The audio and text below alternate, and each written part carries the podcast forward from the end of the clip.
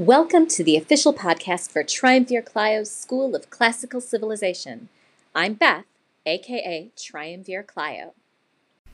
Hello again, welcome back. I'm bringing this short episode to you on a Monday to give myself a bit more breathing room to write the longer tragedy and epics episodes. Well, that, and I was sure that this chapter was longer. I mean, it's about Bellerophon. There are lots of stories about his adventures, aren't there? Yeah, not in the Bibliotheca, or at least not in Book 2, Chapter 3, which is the subject of today's episode. As a reminder, I'm using the Frazer translation, easily accessible online. Bellerophon is the son of Glaucus and the grandson of Sisyphus, who is one of my favorites simply because of a Frazz comic strip featuring a character trying to build a snowman on top of a hill. I used to have that hanging on my bulletin board. Anyway, this is about Bellerophon. he accidentally kills his brother Deliades. um, or maybe it's Pyrrhon, unless it's Alcmenes. It all depends on who you ask. Whoever he kills, he goes to Proteus and is purified of his crime. While there, Sthenoboea falls in love with him, and it's very Joseph and Potiphar's wife, if you're familiar with either chapter 35 of Genesis or Joseph in the Amazing Technicolor Dreamcoat. And in case you're wondering how I know which chapter of Genesis, it's not because I can quote chapter and verse of the Bible. It's because I know the musical. It's all there in chapter 35 of Genesis. But I digress. Sthenoboea keeps sending Bellerophon love notes, which he rejects. So she tells Proteus that Bellerophon sent her a love note instead.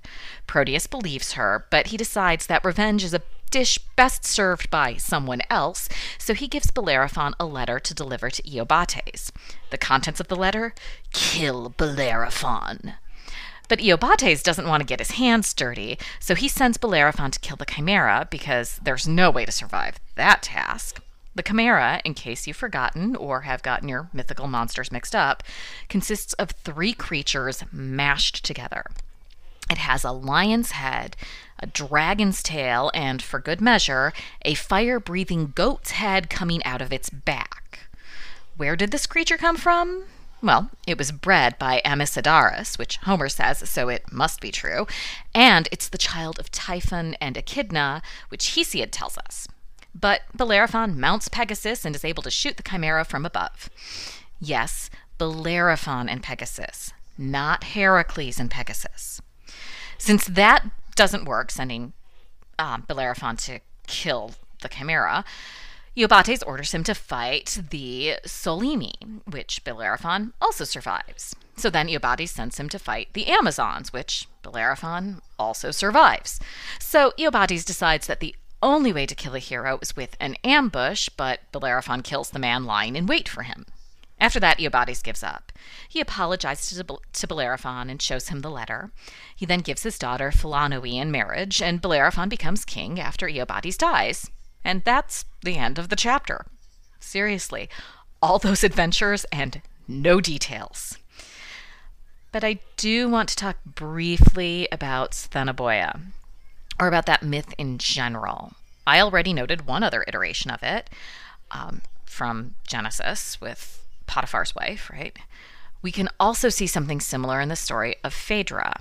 In Phaedra, we do get some possible explanation of why she behaves the way she does, depending on the telling. We've got one version where it's because she's been, you know, struck, st- cursed by the gods, effectively. Um, we will see another telling of it in the Roman um, tragedies. Seneca has a version of her story as well.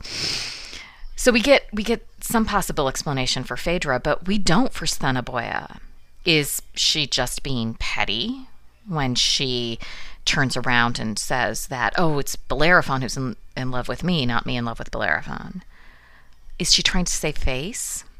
Was she found out and so she needs to make it look like she didn't do anything wrong? But the story isn't about her, so her actions are merely a plot point driving what happens to Bellerophon. And because these stories are written down by men, her story gets left out. So, what do you think of Bellerophon? Pop over to the blog and share, or share anything else this chapter made you think about. I came up with a surprising number of discussion prompts when I was writing that. Anyway, the blog is at triumvirclio.school.blog. The URL and maybe a link are in the show notes. You can also find me on Patreon as Triumvir Clio. That address is in the show notes too, should you feel so inclined. In the next episode, we will cover Seneca's Agamemnon for real this time, not just talking about Seneca, actually getting into the play. Talk to you then. You can join the discussion of this and everything covered in this podcast by following the link in my show notes. And if you're enjoying what you've heard so far, please consider supporting the show with a monthly donation of your choosing, just like public radio. And please also consider giving a five star review on your podcatcher of choice so that more people can discover the fun that is Triumvir Clio's School of Classical Civilization.